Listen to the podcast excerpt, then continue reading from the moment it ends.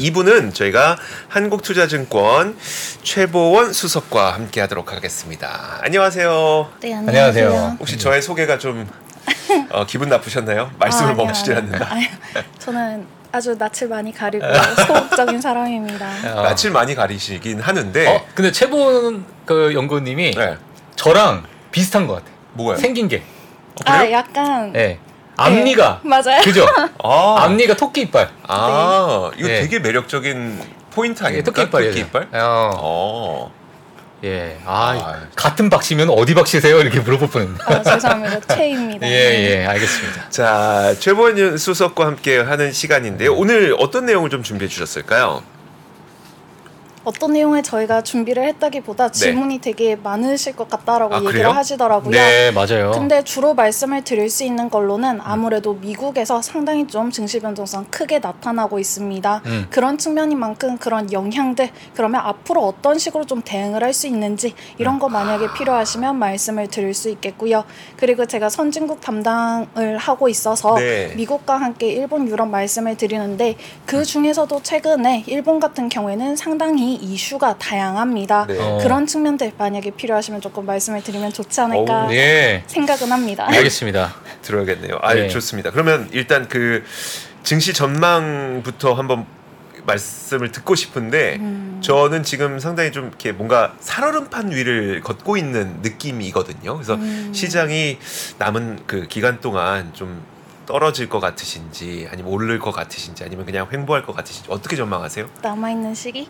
우선 네. 저희 같은 경우에는 아무래도 이 단기적으로는 증시 변동성 이어질 수밖에 없다라고 생각을 합니다. 네. 우선 여러 가지 이슈들이 있다라고 볼 수가 있겠는데 음. 확실히 이 10월 말 같은 경우에는 추가적으로 국채도 발행이 되는 시기다라고 음. 보실 수가 있겠고 네. FMC 역시도 진행이 됩니다. 여기에 더해서 11월 중순 같은 경우에는 추가적으로 예산안 또 공개가 되어야 하는 환경이고요. 그렇죠. 음. 그리고 미국 같은 경우에는 내년에 대선 역시도 예정이 되어 있는 상황입니다. 네. 여기에서 이 중동발 지정학적 리스크라고 하는 게 터진 만큼 네. 아무래도 이 불안 심리는 더 커질 수밖에 없는데 그에 따라서 금융 지표들 더 변화를 할 수가 있는 환경이죠. 어떤 식으로 좀 할 수가 있는가를 왜, 왜, 왜요, 왜요? 아니요, 저 말 멈추고도 잘 하는 데 예, 예, 아유. 조금 멈추지 마세요. 네. 잘 듣고 있습니다, 지금. 네. 예. 잠시 쉬었다가 다시 한번 얘기해 아 그래요. 제가 제가. 실타임 드리겠습니다. 네. 아니 이 건전지 드려, 건전지. 건전지. 예, 건전지. 멈추지 않는 건전지. 아, 아 예. 그러니까 아니 이 이벤트만 들어보면 지뢰밭이에요. 아, 그렇죠. 아, 그러니까 변동성이 큰 일들밖에 없어요, 지금. 네. 예. 어, 근데 여기서 잠깐 삐끗하면 네.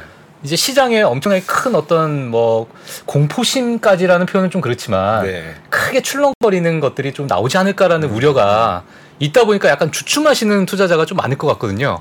맞습니다. 예. 방금 말씀 주신 대로 이 공포심 아. 그리고 불확실성이라고 하는 예. 게 사실은 투자 심리라고 하는 거를 상당히 위축시킬 수밖에 없는 거거든요. 예, 예. 하지만 저희는 지금 같은 환경에서 어떤 변화가 더 나타날 수 있는지 음. 하지만 이렇게 흔들리는 이슈 속에서도 펀더멘털은 어떻게 좀 변화를 하고 있는지에 초점을 맞춰주시면 어. 좋으실 것 같아요. 예. 우선 첫 번째로는 아무래도 공포심 이렇게 말씀을 주셨는데 네. 여러 가지 이슈들이 있기는 하지만 음. 결국 문제시 되는 게 그렇게 이제 상황들이 이어지면은 음. 미국이 크게는 좀 망하는 게 아닌가 이렇게까지도 걱정하시는 분들이 있으시더라고요. 예. 신용 등급 조금이라도 더 흔들리면 미국 큰일 난다 이렇게 생각을 하실 수가 있지만 사실은 최근에 이 어제 소매 지표도 그렇지만은 상당히 좀 강한 매크로 지표들이 이어지고 있고 음. 확실히 상대적인 측면으로 보았을 때 미국 증시와 같은 경우에는 추가적으로 조금 더 오를 수가 있는 수요가 늘어날 수 있는 지표들이 여러 가지 보여진다라고 하는 점또 함께 봐주실 수 있겠습니다. 음. 그리고 두 번째로는 아무래도 펀더멘털 방금 말씀을 드렸는데 아무래도 펀더멘털 측면에서는 이번 3분기 실적 너무나도 중요해질 걸로 보여집니다. 음. 사실 어제 같은 경우에도 그렇고 지금 장전에도 한번 살펴보시면은 사실은 여러 가지 이슈는 있지만 실적 발표에 따라서 등락 상당히 나뉘고 있거든요. 그런 측면에 여러 가지 이슈는 있지만 이번 실적 발표 기간 정말 유심히 살펴봐야 된다라고 말씀을 드릴 수 있겠습니다. 예. 펀더멘털은 그러면 기업들의 펀더멘털 개선되고 있는 추세인지는 아직 확인이 안 된 거라고 보시는 건가요? 하지만 저희는 방향성을 살펴보실 네. 수가 있겠는데요. 아무래도 이 지난해까지는 원유 가격이라는 게 상당히 빠르게 오르고 비용 부담이 커지면서 미국 기업들의 실적이 약화가 된 게 사실입니다. 네. 하지만 그 기저효과가 반영이 되면서 최근에 조금은 더 실적이 개선이 될 것으로 예상이 되는 아. 업체들이 있으시거든요. 음. 특히 2분기까지만 해도 실적 발표 직전까지 이 EPS가 전년 동기 대비 빠질 것으로 예상이 됐는데 음. 이번에는 매출도 EPS도 사실은 전년 동기 대비 올라갈 것으로 예상이 되거든요. 음. 그리고 업종별로 조금 더 보시면 그 속에서도 이 IT 업체들 그리고 커뮤니케이션 업체들과 같이 시가총액 상위 기업들 그리고 성장주들이 많이 포함이 되어 있는 이러한 업종들 같은 경우에는 오히려 1분기보다 2분기, 2분기보다 3분기, 3분기보다도 4분기에 더 EPS 늘어날 것으로 예상이 되는 예. 환경인 만큼 확실히 그런 측면은 조금 더 뚜렷이 보실 필요가 있겠다라고 네. 말씀 을 드릴 수 있겠습니다. 알겠습니다. 그거 봐요. 인공지능이시라니까. 어, 네. 그 어디 뭐 혹시 뭐 네. 어디 연습하고 뭐 과외 받으시는 거 아니시죠? 아닙니다. 방금 표정을 보고 뭐라고 얘기를 할까 생각을 하면서 아 하고 그래요? 있습니다. 어, 알겠습니다. 약간 이제 그 네. 우리 그 보험 가입하고 나면 예. 그쭉 나오는 멘트 어. 있잖아요. 저는 지금 챗 GPT를 지금 어, 음성 버전으로 보고 있는 줄 알았어. 제 2의 최파고입니다. 아, 네. 알겠습니다. 자, 자 그래서 예. 어 어디까지 갔죠 우리? 지금 이제 기업에 저희가 좀 봐야 될 것 같은데 아, 기업 실적. 저 앞서서 아. 이제 대형 기업에 대해서 좀 말씀해 주셨어요. 음. 저도 이제 그 오늘 그 여러 가지 뭐 valuation을 아까 갖고 나왔는데 네. 어, 지금 일단은 우리 개인 투자자가 좋아하는 어, big tech seven 이게 지금 현재는 어떻게 보세요? 그러니까 고평가라고 보이시는지 아니면 조금은 좀 조정이 조금은 더 진행이 될 것 같다 이렇게 보시는지 아니면 뭐 지금 상황이 타이밍이 어떻게 우리가 좀 생각해야 될까? 예. 사실은 이 big seven이라고 하는 것 때문에 예. 상반기에 너무나도 이 고민들이 많으셨을 것 같아요. 맞아요. 근데 이 big seven이라고 하는 것도 사실은 1분기까지, 1, 2분기까지는 사실은 스타일별 등락이 상당히 좀 컸다면 음. 지금부터는 조금 더 업종별로 차별화가 되는 시기다라고 보실 수가 음. 있겠고요. 예. 그런 만큼 10월 초 대비로 지금까지 한번 살펴보시면 사실은 대형 기업들 방금 말씀 주신 top seven 기업들과 같은 경우가 항상 같이 움직이지는 않거든요. 음. 상당히 좀 이제 실적 회복 속도에 따라 서 조금 더 달라질 것이다라고 봐주시면 좋으실 것 같고 네. 방금 valuation 부담 이렇게 말씀을 주셨는데 사실은 valuation 부담이 당연히 연초 대비로 높아진 거는 사실입니다. 음. 근데 이 밸류에이션이라고 하는 게 단순히 주가만 보는 게 아니고 그러면 실적이 이 밸류에이션 부담을 완화를 시킬 수 있는가 여기에 초점을 두셔야 되는데 네. 그 중에서도 실적이 조금 회복 속도가 더뎌지는 업체들이 있고 아. 그러한 대표적인 업체들이 아무래도 애플과 같은 경우가 이익 추정치가 음. 조금 더 빠지고 아. 있거든요. 네. 그러다 보니까 이 대표 적인 기업들 중에서도 주가 최근에 상대적으로 좀 부진한 게 보여집니다. 어. 하지만 이 앞에서 말씀드린 대로 이 상반기 대비로 하반기 때 조금 더 수요 이어질 것으로 예상이 되는 업체들 대표적으로는 커뮤니케이션의 1, 2위 업체인 알파벳, 메타 플랫폼스 이런 업체들인데 그런 업체들 같은 경우에는 상대적으로 주가 조금 더 오르는 모습이 보여진다라고 네. 좀 보실 수 있겠고요. 예. 아마존 같은 경우에는 경기 소비자 업체들로 좀 포함이 되다 보니까 10월에 잘 아시겠지만 학자금 대출이 다시 상환이 재개가 되는 예. 시기이고 추가적으로 이렇게 경기의 회복 속도 자체가 조금은 둔화가 될 수 있다라는 시그널들이 보여진다라고 하면은 사실은 조금 주가 차별화도 나타날 수밖에 없다라고 아. 보실 수 있겠습니다. 아, 그러니까 이제 빅테크 세븐이라는 것이 과거에는 같이, 그러니까 예를 우리 입장에서는 네. 좀 같이 갔다라는 것이 없잖아 있잖아요. 이렇게 그렇죠. 묶어가지고 계속 얘기를 하니까. 네. 근데 이제는 실적 발표에 따라서 또는 가이던스에 따라서 어, 우리가 이제 조금은 분리해서 좀 생각해야 될 그런 시점이다. 이렇게 정리하면 되겠네요. 맞습니다. 예. 음. 알겠습니다. 사실 저는 이제 그 3분기, 4분기 기업들의 이익이 좋아질 것이라고 전망은 되는데 사실 여기에서 변수가 전 그 저 FMC라든지 중동이 될 것 같거든요. 그러니까 국채라든지 중동, FMC를 비롯해서 왜냐하면 이게 결국 강 달러를 부를 수가 있는 것이고 중동은 유가 상승을 부를 수 있는 것이고 음. 이거는 그 그 동안 이제 이두 가지 우려 요인이 완화되면서 기업 실적이 좋아졌던 부분에 대해서 다시 손해를 끼칠 수 있는 부분인 거잖아요. 그런 부분은 크게 영향 없을 것 같으세요? 어떠세요?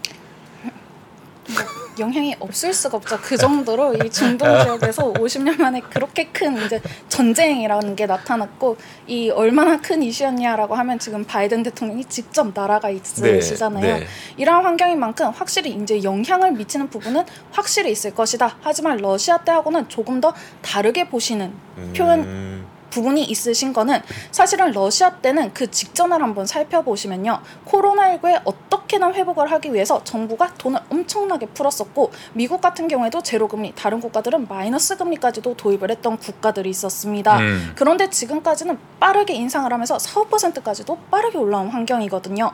그러면 여기에서는 추가적으로 이 뭐 원유 말씀해 주셨지만 그 단순히 원유 가격이 튀는 것보다 그 영향에 초점을 맞춰줘야 되는데 이 물가 상승률이라고 하는 것 중에서도 이 헤드라인 쪽이 조금 더 튈 수는 있다. 조금 더 높은 수준이 이어질 수 있다. 하지만 미국도 그렇고 이 이번 주에 발표가 되었던 유럽 지역도 한번 살펴보시면 근원 쪽 같은 경 근원 물가와 같은 경우에는 조금은 더 이 완화되는 지표들은 여러 군데에서 보여지고 있는 환경이거든요. 음. 만약에 그렇게 된다라고 하면은 국채 금리가 고공 행진을 할 수는 없 음. 사실은 이 그 압력이 조금 더 약화가 되는 이슈이기 때문에 오늘 같은 경우에도 지금처럼 바이든 대통령이 날아간 환경에서 도 국채 금리 더 빠지고 있는 거는 사실입니다. 음. 즉 높은 수준이 조금 더 이어질 수가 있다라는 측면. 하지만 그렇게 장기화가 되면 경기의 회복 속도가 조금 아, 경기가 둔화가 되는 속도가 조금 더 빨라질 수 있다라는 측면. 그렇게 되면은 국제 금리는 고공 행진을 하기보다는 궁극적으로 약 4분기 정도의 고점을 형성을 한 이후에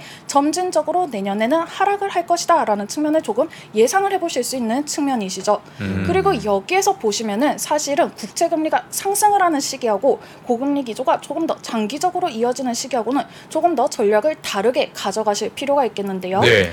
국채 금리가 빠르게 오르는 시기에는 앞에서 말씀 주셨다시피 이 대형 기업들의 이 비용이 조금 더 늘어날 수 있는 이러한 이슈이기 때문에 그 기업들의 주가 등락이 상당히 클 수가 있다라는 측면이고요. 근데 대형 기업들 같은 경우에는 그 비용 부담을 줄이기 위해서 인건비를 빠르게 줄이고 그리고 어떻게든 기준금리 인상이 가속화되는 시기에 수익성을 확보를 하기 위한 조치들을 빠르게 한 상황입니다. 그러면 여기에서 고금리가 장기화가 된다라고 하면은 사실은 여기에서 더 자금 조달이 힘들어지는 거는 중소형 업체들이시거든요. 음. 그런 만큼 지금 환경에서는 스타일별로 보시는 것도 중요하시지만 음. 그것보다도 대형주, 중소형주로 구분을 해서 중소형주는 반발 매수에 여러 번에 걸쳐서 나타난다 할 것입니다. 예. 하지만 조금 더 대응을 하신다라고 하면은 지금처럼 아까 이제 공포시행까지도 얘기가 나온 환경에서는 대형주로 조금 더 대응을 하시는 것도 방법이다라는 측면을 어, 말씀드릴 수 있겠네요. 알겠습니다. 제가 그러면 질문 하나만 좀 드리겠습니다.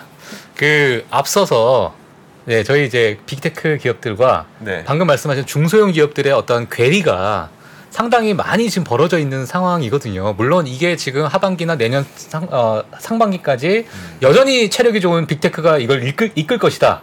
얘기가 있을 수 있지만 지금의 어떤 이 큰 계리율은 어느 정도 그 중소형 기, 기술주들 특히나 그런 기업들에 좀 선반영이 되고 있는 것이 아닌가라는 생각을 좀 해보기도 하는데 지금 이게 고금리가 고착화되는 거가 계속 진행이 되면서 그 중소형 기술주들이 지속적으로 좀 안 좋아질 것으로 보이시나요? 아니면은 어, 어떻게 지금 보시는지 이 큰 괴리율을 어떻게 우리가 좀 이해를 해야 될지. 사실은 그것도 예. 단순하게 중소형 기술주로 구분을 하시기보다는 예. 해당 기업들 중에서도 사실은 실적 조금 더 빠르게 개선이 되는 업체들은 예. 있으시거든요. 음. 근데 조금 더 이 현금 흐름 자체가 상당히 좀 어, 불안한 이러한 기업들 같은 경우에는 추가적으로 자금 조달을 받아야 되는 상황입니다. 음. 그러다 보니까 선반영은 당연히 되어 있는 환경으로 볼 수가 있겠지만 예. 이게 끝일까 아닐까에 대한 고민이 단기적으로 증시 변동성, 주가 변동성을 상당히 높일 수 있으신 거죠. 예. 그러한 측면에서는 저렇게 탄탄한 기업들도 이만큼 빠져 있고 아. 이렇게 불안한 기업들은 더 많이 빠져 있다라고 하면은 네네. 지금처럼 밤에 조금이라도 한숨이라도 더 잔다라고 하면은 대형주로 들어가시는 게 아. 방법이 아닐까. 그리고 중소형주 같은 경우에는 그러면 오르는 시기에도 펀더멘털이 개선이 되면서 구조적으로 오르는 이러한 측면보다도 기술적인 반등의 이제 가능성이 조금 더 큰 만큼 그런 측면은 조금 음, high risk high return의 이제 변동성이 조금 더 아하. 커질 수 있다라는 예. 측면을 유의해 주셨으면 좋겠습니다. 예, 알겠습니다. 알겠습니다. 알겠습니다. 음. 자, 우리가 그 시작할 때 선진국을 담당하고 계시기 때문에 오늘 미국뿐만 아니라 다른 국가들도 한번 봐주신다고 하셨거든요. 일본, 유럽. 미국은 뭐 미국까지는 저희가 들었고 그러면 이제 일본과 유럽 중에 그 4분기 좀 경제가 괜찮아 보이는 지역이 있어요? 경제가 괜찮아진다라고 할까? 이 유럽 같은 경우에는 작년만큼은 아니지만은 기온에 따라서 지수 등락 상당히 클 수가 있다라고 음. 보실 수가 있겠고요. 조금 더 업종별로 대응을 하실 수 있고 그리고 아이디어로 좀 보실 수 있는 국가는 아무래도 일본 쪽이다라고 보실 수 있겠습니다. 왜냐하면은 역사적인 변화가 나타나고 있는 국가다라고 보실 수가 있겠고요.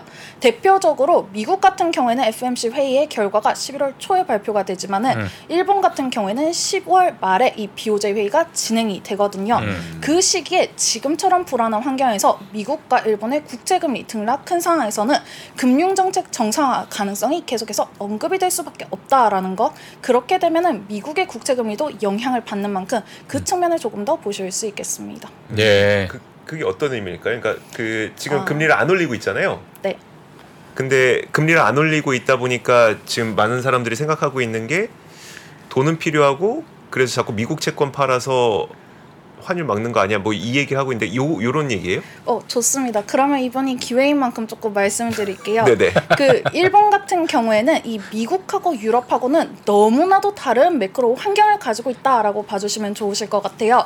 예를 들면은 지난해 같은 경우에는 미국, 유럽, 유- 호주 할거 없이 기준금리를 빠르게 인상을 시켰는데 일본 같은 경우에는 완화적인 정책을 유지를 네. 했습니다. 그런데 최근에 왜 그렇게까지도 올리지 않았던 국가가 기준금리 인상 가능성이 언급이 되느냐라고 예. 하면은 이 미국하고는 다르게 일본 같은 경우에는 장기 금리를 가지고도 조율을 할 수가 있고 단기 금리를 가지고도 정책을 변화를 할 수가 있습니다. 음. 근데 이 장기 금리를 가지고 흔드는 게 바로 자주 들어보셨을 수도 있는데 이 YCC 정책이라고 음. 불리는 거고 그리고 정책 금리라고 하는 게 바로 이 마이너스 0.1 0.1%로 음. 설정이 되어 있는 수치입니다. 근데 이게 장기적으로 약 10년간 걸쳐서 완화적인 정책이 유지가 되었기 때문에 이게 정상화가 되는 속도 자체가 다른 국가들보다 상당히 오래 걸릴 것이고 그 방법 자체가 너무나도 양쪽에서 다양하게 발표가 될 수가 있다라는 측면이기 때문에 음. 그 사이에서 확실히 기회를 얻을 수 있는 국면들이 있는 국가다라고 보실 수가 있겠고요. 음. 사실 미국과 같은 경우에도 유럽 같은 경우에도 작년에 기준금리가 너무나도 빠르게 오 르다 보니까 여러 기업들이 피해를 받는 모습이 보여졌습니다. 음. 근데 미국 같은 경우에는 기준 금리를 올렸다가 내렸다가 했던 국가임에도 불구하고 그런 영향이 있었는데 음. 일본은 지금 장기적으로 이 30년간 잃어버린 30년 이런 얘기까지도 나오고 있는 대표적인 디플레이션의 국가인데 이러한 국가가 정책을 바꾸는 환경이다 보니까 부작용이 커질 수 있지 않냐라는 음, 우려가 반영이 될 수밖에 없고요. 네. 그러다 보니까 그거를 해지를 하기 위해서 일본 정부 차원에서 상당히 공격적으로 정책을 발표를 하고 있습니다. 아. 네.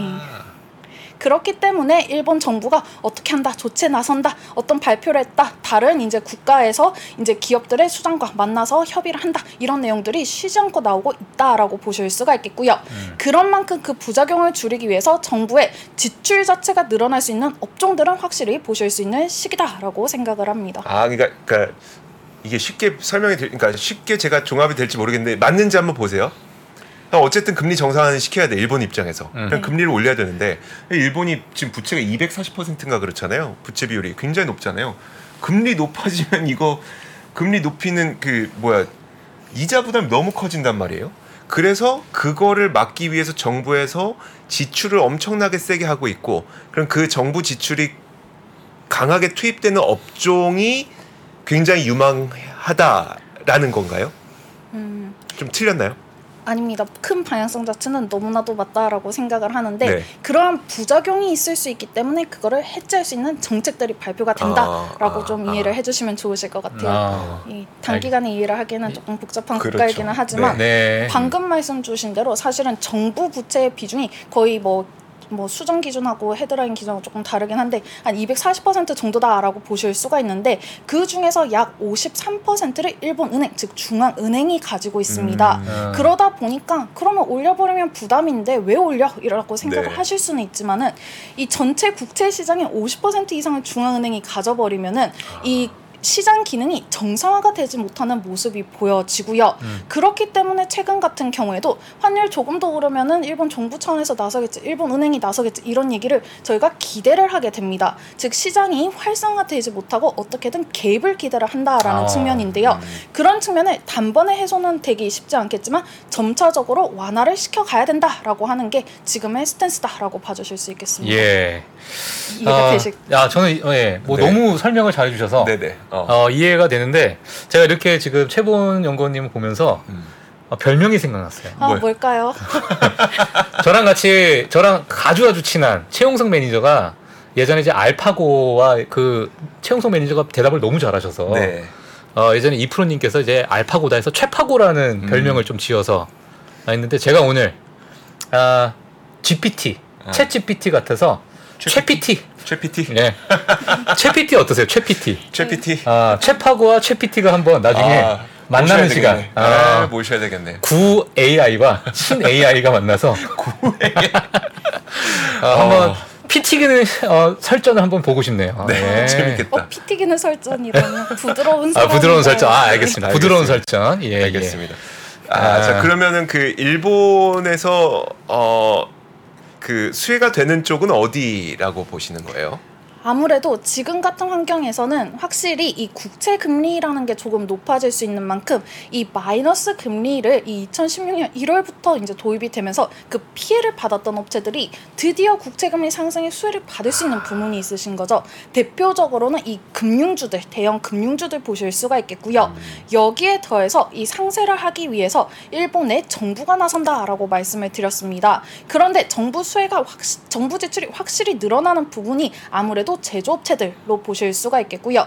반도체 업체들 같은 경우에는 사실은 이 최근에 엔비디아도 그렇지만은 이 미국의 반도체 장비 업체들하고 확실히 연동되는 모습이 보여지고요.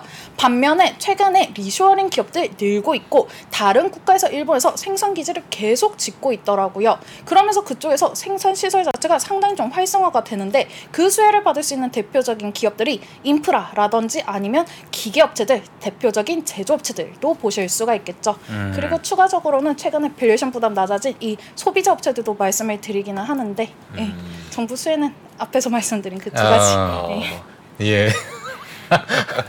아니 마무리를 되게 네. 어 뭐랄까 막 저돌적으로 말씀하시다가 갑자기 마무리를 되게 어좀 이렇게 무슨 만화 영화 캐릭터처럼. 그러니까요. 아. 분명 여린 여인이다. 야 진짜 이게 어찌 보면 또 글로벌 라이브에서 볼 수 있는 예. 어, 또 하나의 스타가 또 탄생하는 것이 아닌가. 그러니까 우리 최PT 때문에 지금 많은 분들이 좋아요를 눌러 주셨어요. 아, 예. 어, 최파고 밀리겠다. 아 칩하고 턱은 왜 예. 이거 이거 왜 하냐? 아 이거요. 민망해서 어. 턱은 왜 하냐? 아 오늘 반응 좋습니다. 예 그리고 이게 손동작에 손동작을 보니까 더 이해가 쉬워요. 사실. 어, 그러니까. 예. 네. 자주 좀 해주셨으면 좋겠습니다. 네. 예. 자 그럼 다음 나라로 한번 넘어가 볼까요? 그러면? 그럴까요? 예. 네. 네. 음. 음. 자 그러면은 뭐 지금 아 사실 어, 지금 이제 실적 발표다 보니까 음. 물론 지금 유럽도 궁금하기도 하고 아, 일본도 방금 말씀해 주신 것처럼 여러 이제 금리 정책에 대해서 말씀을 좀 해주셨지만 지금 실적 발표를 좀 앞두고 지금 연구원님께서 보고 있는 아, 이번 실적 발표의 키워드 아 나는 이게 가장 중요한 것 같다 이런 것들이 또 있을 것이며 만약에 그러한 부분에 부합하는 어떤 기업이 가장 그 조건에 지금 맞는 기업들인지 혹시 뭐 보고 계시는 게 시- 있을까요? 어떻게 볼까요? 뭐 가장 중요한 키워드는 아무래도 정말 펀더멘탈이라고 펀더멘탈. 할 수가 음, 예, 있겠고 예. 사실은 여기에서 보셔야 되는 거는 이 음. 원유 가격이 갑자기 급등을 했고 예. 고금리 기조가 3분기 말에 갑자기 이제 진행이 된 환경이기 때문에 음. 그 영향이 어떤 식으로 반영이 되었는지를 보셔야 되고요. 네네. 그리고 여기에 더해서 양달러 기조 이어지고 있는데 그렇게 된다라고 하면은 그 이유 때문에 해외 매출이 조금 더 성장을 할 수가 있는데 그렇지 않았던 기업들이 또 있거든요. 어, 그런 기업 들이 이번에는 그래도 조금 개선이 될 것인가, 4분기 가이던스는 어떻게 줄 것인가 이런 것에 또 초점을 두고 있습니다. 예. 그러니까 강달러 때문에 지난 마이크로소프트가 매출이 한 4% 5%씩 뭐 빠지고 네, 그랬었죠. 저게 이제 가이던스에서 얘기가 나왔었잖아요. 네.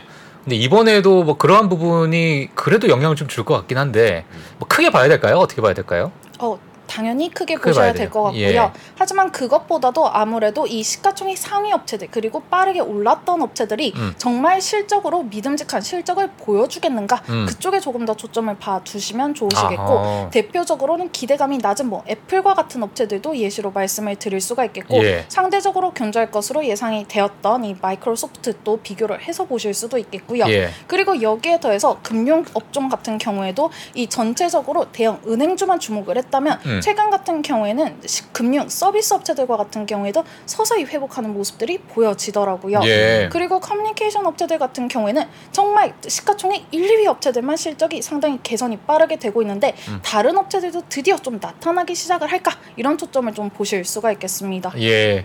그럼 그런 부분은 이제 가이던스를 지- 집중적으로 좀 봐야겠네요. 가이던스도 보셔야 되고 예. 이번에 발표가 되는 지표의 회복 속도 자체도 아, 지표 조금 회복 더 속도를 보실 보고. 수가 있겠죠. 예. 어. 알겠습니다. 네. 그리고 어, 이 부분 사실 이번에 지정학적 악재가 발생했잖아요. 전쟁이 발생되면서 어, 위원님이 보시기에는 이 전쟁은 어, 미국 시장이나 또는 자본 시장에 그렇게 크게 영향을 주지 않을 것이다. 앞으로 시간이 조금 장기화 되더라도 어, 그렇게 표면화되면서 여러 가지 악재가 반영이 안 될 것이다. 이렇게 보시나요? 어, 음, 악재가 전혀 없다. 영, 악재가 악재라고 보기보다는 조금 예. 더 영향이라고 표현을 하시면 좋으실 것 같아요. 네네. 왜냐하면 그에 따라서 국제 금리가 고공 행진하기는 사실은 좀 힘든 환경이 될 수 있다라는 것도 일부분 있고요. 예. 그리고 여기에 더해서 원유에만 사실은 너무 초점이 맞춰져 있는데 사실은 지금 같은 경우에는 이 국가 간의 갈등 그리고 블록화가 상당히 심해지는 가운데서 음. 이 사우디아라비아 그리고 이란 그리고 중동 국가들과 미국과의 관계 여기가 어느 식으로 변화를 할 것이냐 여기에도 초점을 좀 봐두시면 좋으실 것 같습니다. 예. 그런 측면이 아무래도 이 올해 하반기 내년 초반에 이 대선 미국의 이제 음. 바이든 대통령이 이제 예. 출마를 시도하고 있는 네. 이 대선 정책에도 영향을 미칠 수 있으니까요. 음, 아, 계속 앞에서 웃으시니까 제가 아 그래 아니요 아니요. 조금 민망해가지고 아니요, 아니요. 노력하겠습니다. 예 예. 아니 노력 안 아, 하셔도 노력 안. 하셔도 예, 충분히 노력하겠습니다. 충분히 매력 발산 다 하셨습니다. 아, 예. 네. 어, 아우 잘하셨습니다. 예. 알겠습니다. 그러네요. 예. 자 그래서 음, 우리가 음, 유럽에 대해서 한번 마지막 한번 질문 한번 할까요? 그럴까요? 음. 음. 관심이 있으시면 질문해 주시고 아니면 아 유럽에 대해서 사실 제일 관심 많은 거는 어, LVMH 그리고 어, 노, 네. 그리고 노브노디스크 음. 어, 이런 분야인데 한번 그러면 달려볼까요? 아니요 예. 천천히 걸어가 보도록 예, 하겠습니다. 예. 네.